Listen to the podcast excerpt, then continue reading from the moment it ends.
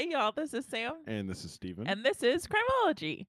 This is season four. Um I'm super pumped. So since we've started a crime po- podcast and we tell people that we do a crime podcast, they're like, "Oh, so you do like Ted Bundy and Jeffrey Dahmer?" And I'm like, "No, I try to stick away from those." And I guess the reason part of it is that these cases are so well known. So I don't want to miss something or I don't want to say something wrong and then have literally everybody down my throat. But then it's also like there's nothing new that I'm going to be adding to these. So is why I've always strayed from it until I discovered 90% of the cases that I thought everyone in the world knew, Steven doesn't know. So that's my excuse for this season. And it was a tad bit scary when I sat down to think about 30 episodes for this season and I was done within 10 minutes. So, this season we're going to do the more popular cases, the more well-known cases, and really we just have to educate Steven on things true crime. Now hold on here. I'm going to interject because right before we started, she goes, "Do you know this one?" I just gotta make sure. I just have to make sure. I mean, clearly. there are some that I will text him and I'll be like, okay, does this name ring a bell? And he's like, LOL, no. And I'm like, okay, do you know about this person? And he's like, who? and so I'm like, okay, the cases I think are well known may not be as well known as I think they are. Well, and I'll put it this way: this one has some sports ties, so like, right. So of course you would know this. kind one. of the way I know that one. So. so that's my introduction for this season. I am super excited. I feel all I mean, not that I'm not giddy literally every single time I write an episode, which again is scary. Um, but I'm super excited about this season in particular. Um, so yeah, with that, season four, we're gonna jump in. This is episode 91, OJ Simpson.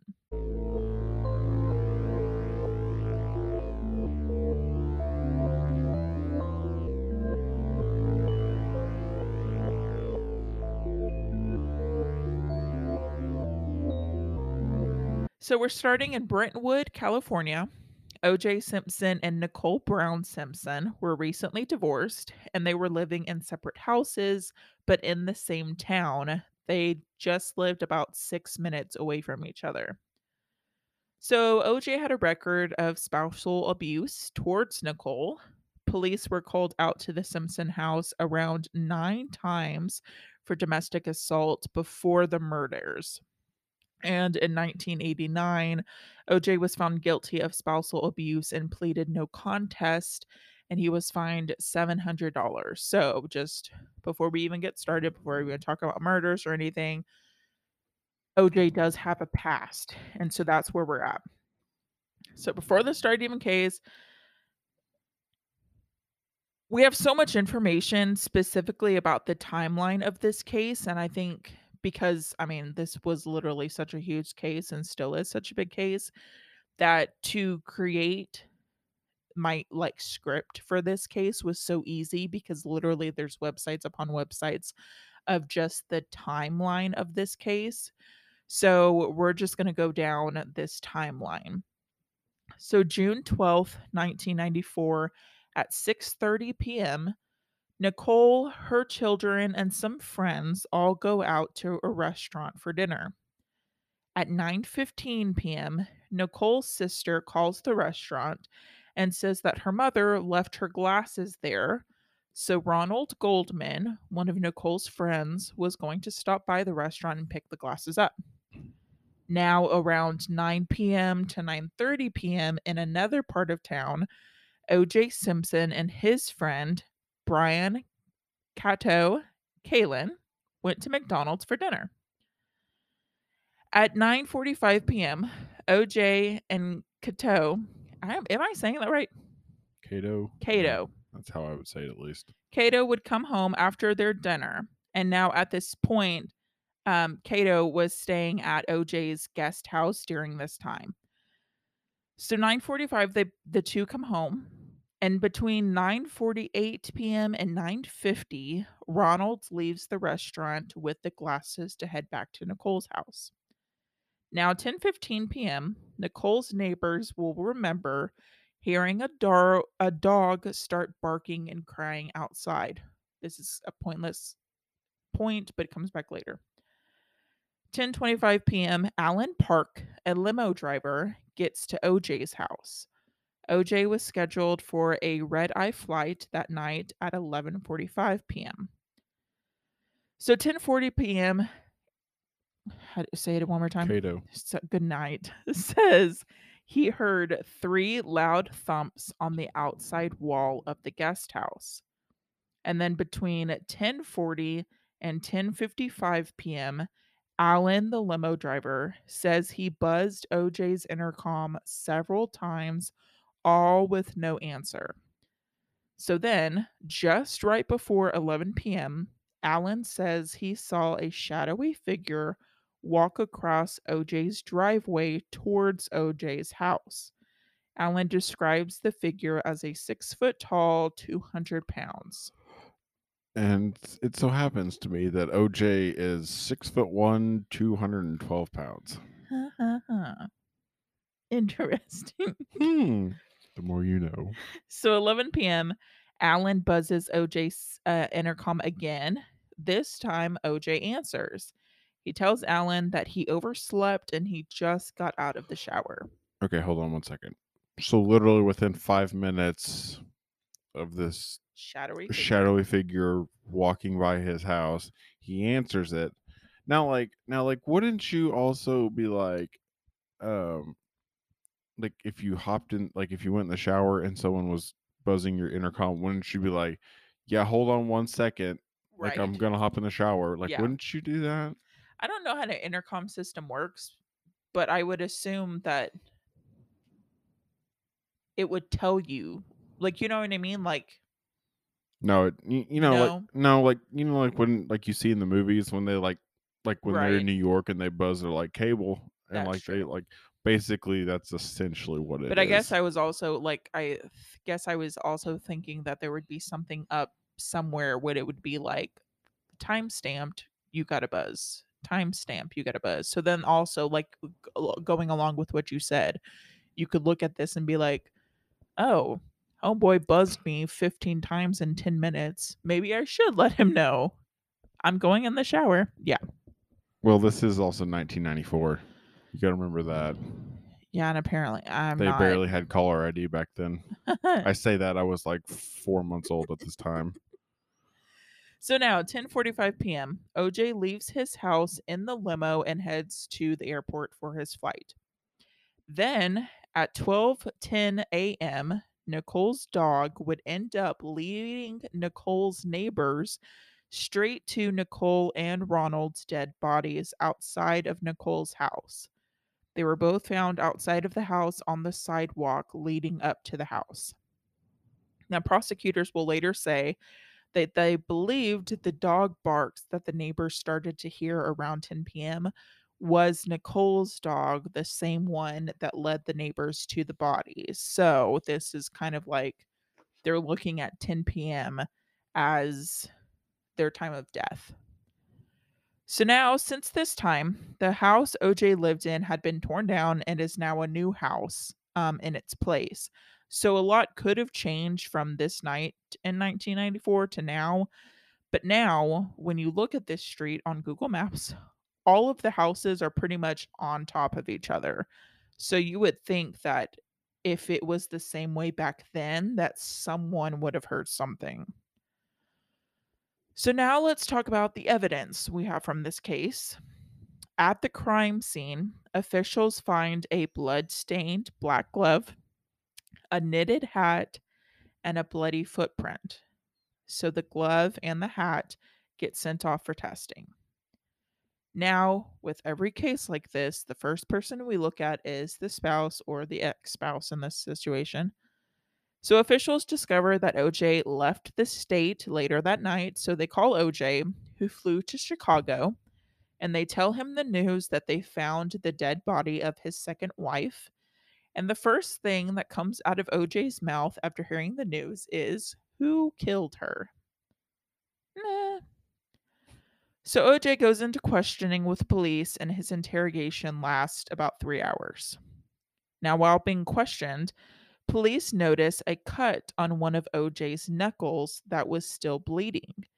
When they asked OJ what happened, at first he said that he couldn't remember. Then he said that he cut himself on some glass that he broke. But when police looked into this a little bit further, on the plane that OJ took and in the hotel room that OJ stayed at while he was in Chicago, both places said that they never had to clean any broken glass when OJ was there. So after OJ's long interrogation, he is released. So police get to OJ's house around 5 a.m. the morning of June 13th, and they start searching his house. One of the first items, or yes, one of the first items of evidence found at OJ's house was another blood-stained black glove, the same glove matching the one found at the crime scene. The glove at OJ's house was in the yard by the guest house on the same wall that the loud thumps were heard from. Also at OJ's house was found a bloody sock, and in his driveway there was some blood. So, all of this evidence is sent off to be tested, and soon officials get the results back. DNA was pulled from both of the bloody gloves found at the crime scene and in OJ's yard, and blo- both gloves had Nicole, Ronald, and OJ's blood on them. The knitted hat found at the crime scene had hairs that were proven to be OJ's hair. And then the bloodstained sock found at OJ's house was tested and came back to be Nicole's blood. The blood marked shoe print at the crime scene matched the size shoe that OJ wore, and the same sole pattern of the blood mark matched a pair of shoes that OJ owned, but the shoes themselves were never found. And then also, before the murders, OJ purchased a knife that matched the type of knife that officials said would have been used in the murders, but this knife that OJ had bought had never been found. So now we're jumping to June 17th, 1994. OJ would end up being charged with two counts of murder, but he didn't turn himself into police, so he was labeled a fugitive. And this is when the most memorable moment of this case take place, the slow speed car chase. In OJ's white Ford Bronco, OJ was in the passenger seat, and in the driver's seat was OJ's friends, Al Cowlings.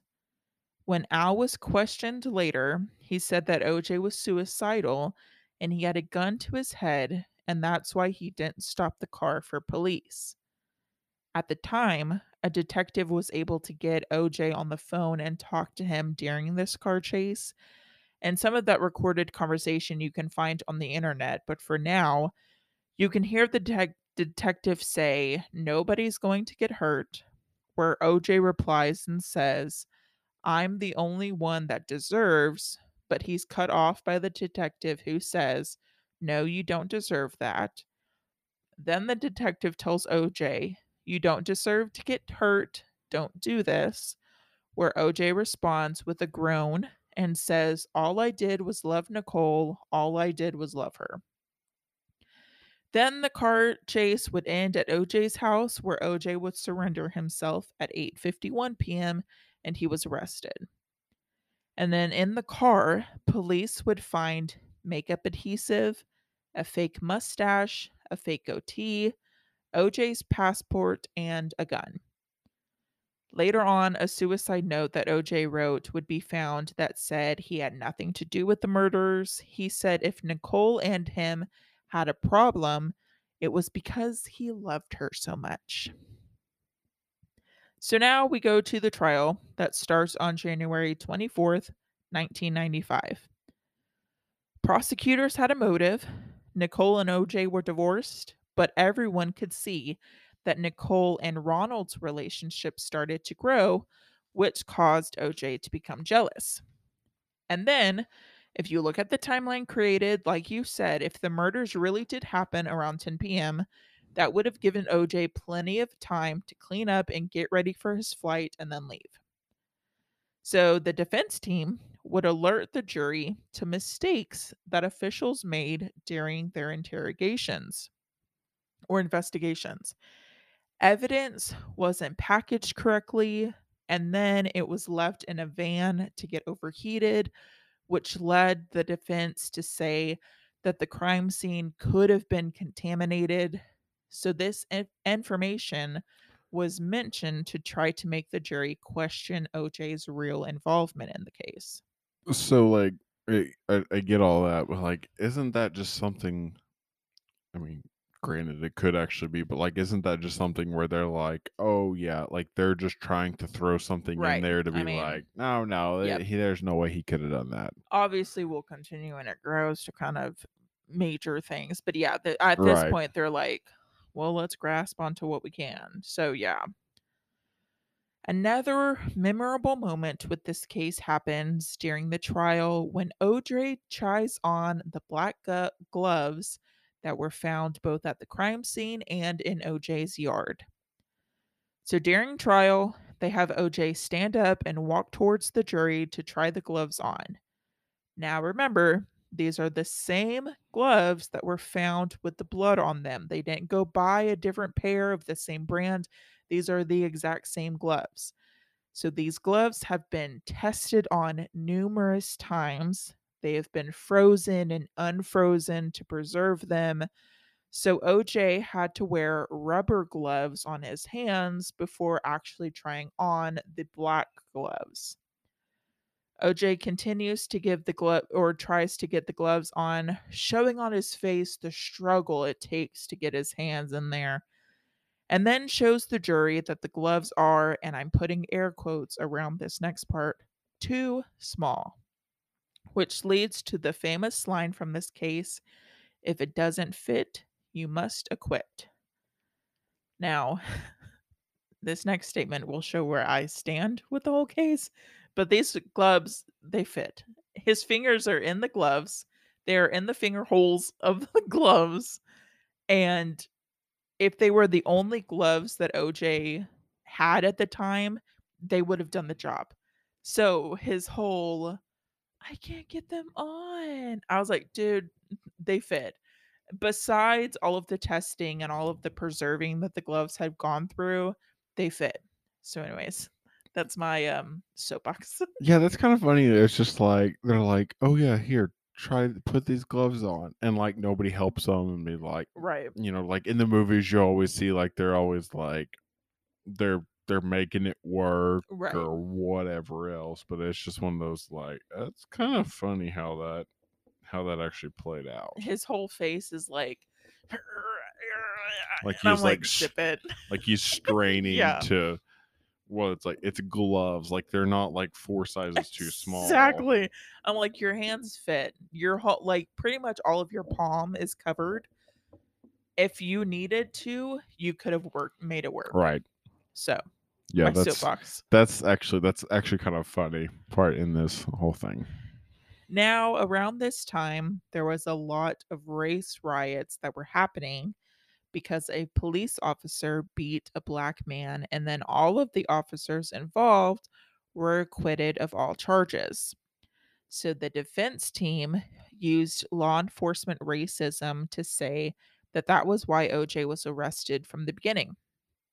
Also mentioning that OJ was put in handcuffs as soon as he was picked up for his interrogation after his plan landed when he wasn't even under arrest yet.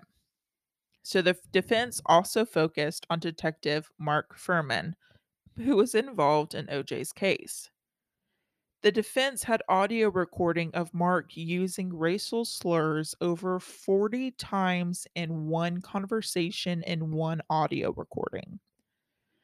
This information was important because Mark was the first person to step foot in OJ's house when the search began. He had got to the house by jumping over a wall to get into OJ's yard. Mark was also the person to find the second bloody glove in OJ's yard. So, the defense suggested that maybe Mark planted the evidence in OJ's yard, which led the defense to make the jury question whether any of the evidence found at OJ's house could have been planted. Okay, so my thoughts on this one is like it yes, he n- number 1, he was wrong to like It doesn't look good. go yeah, go hop the wall, do all Right. this, da da da. But like at this time, like OJ's like he's been out of the NFL for a while. Right. Like he's like he's a pretty prominent person, Right. at least in you know, s- I mean, sports world. And so like it unless this guy just had some like not necessarily a vendetta, but like some type of like he was feeling some kind of way towards him. I mean, like like how I mean like how quickly would you be able to plant evidence like that? Like where you like you planted that second glove with blood on it. Right. So I mean like there I mean yes, I can see both sides of it, but it's also one of those things of like it doesn't make a whole lot of sense to where he's like, oh, they he planted all this evidence. Mhm. I mean, so like, yes, he was wrong to like go jump the wall. I mean, like Right. he broke protocol Right. of, or you know, like how how you're really supposed to do it. But like, other than that, that's really the only thing that was just like, okay, that doesn't really Right. add up too much there. They do have obviously not the full audio recording that you can listen to on YouTube. Um but this audio recording is more beeps than it is words. Um so it is and that was what they showed during court. And so that was pretty you were like, "Whoa." Um you couldn't even really tell what he was actually talking about because there were so many like slurs that were then being beeped over. Uh, right. Um, so this just I mean, it isn't a good look. it's not, and it doesn't help the prosecutor's case. So October 3rd, 1995, it takes the jury less than four hours to come back with a verdict of not guilty. So, however, after this, in October of 1996, the families of Nicole and Ronald sued OJ for wrongful deaths, and the civil trial went on for a couple of months. And the jury found OJ guilty and rewarded $33.5 million to the victims' families.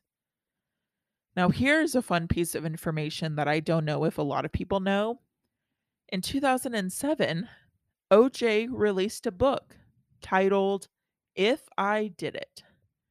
This book is a hypothetical description of the murders of Nicole and Ronald, where OJ writes what he would have done if he actually did commit the murders.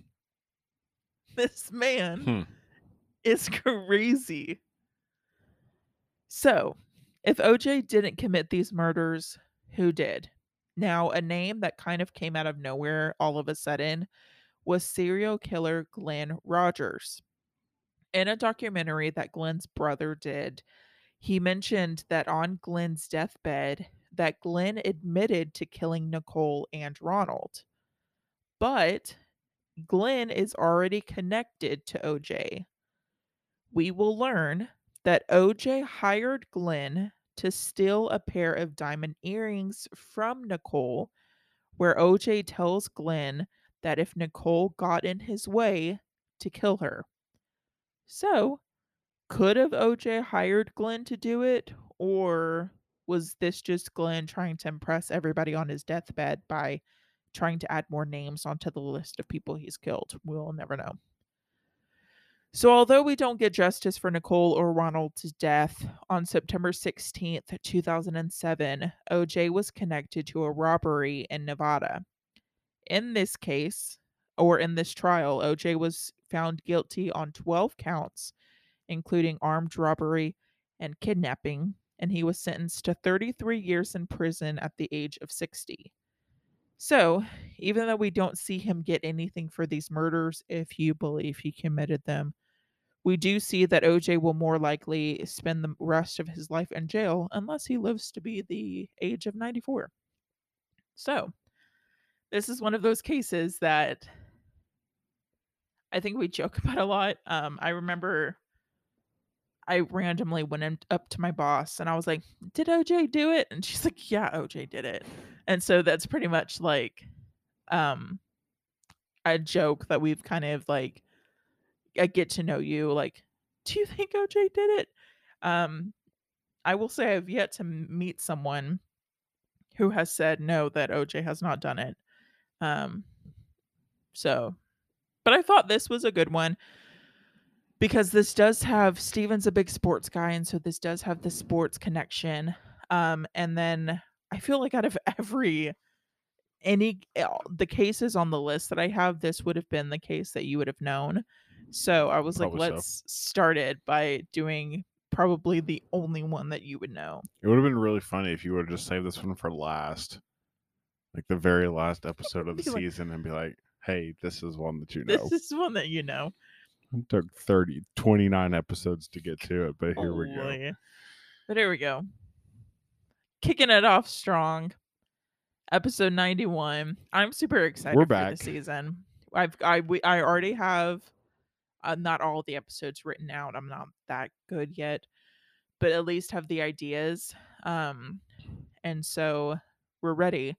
But some of these cases I'm iffy about on if they're big enough to kind of line up with all the other cases. So if you have suggestions, you can always let me know on Instagram. Um, there's already been a couple people who have said, "Oh, do this one, do this one, do this one." Um, so they've been added to the list. But let us know. Make sure to um I almost said subscribe. um five stars, rate us, review us, do all of those good things. Instagram is at Crimology Pod. Facebook, um, Crimology Pod. And then we have an email, crimologypod at gmail.com. Make sure to do all of the things. We're back, y'all. So, like always, this is Sam, This is Steven. and this is Crimology.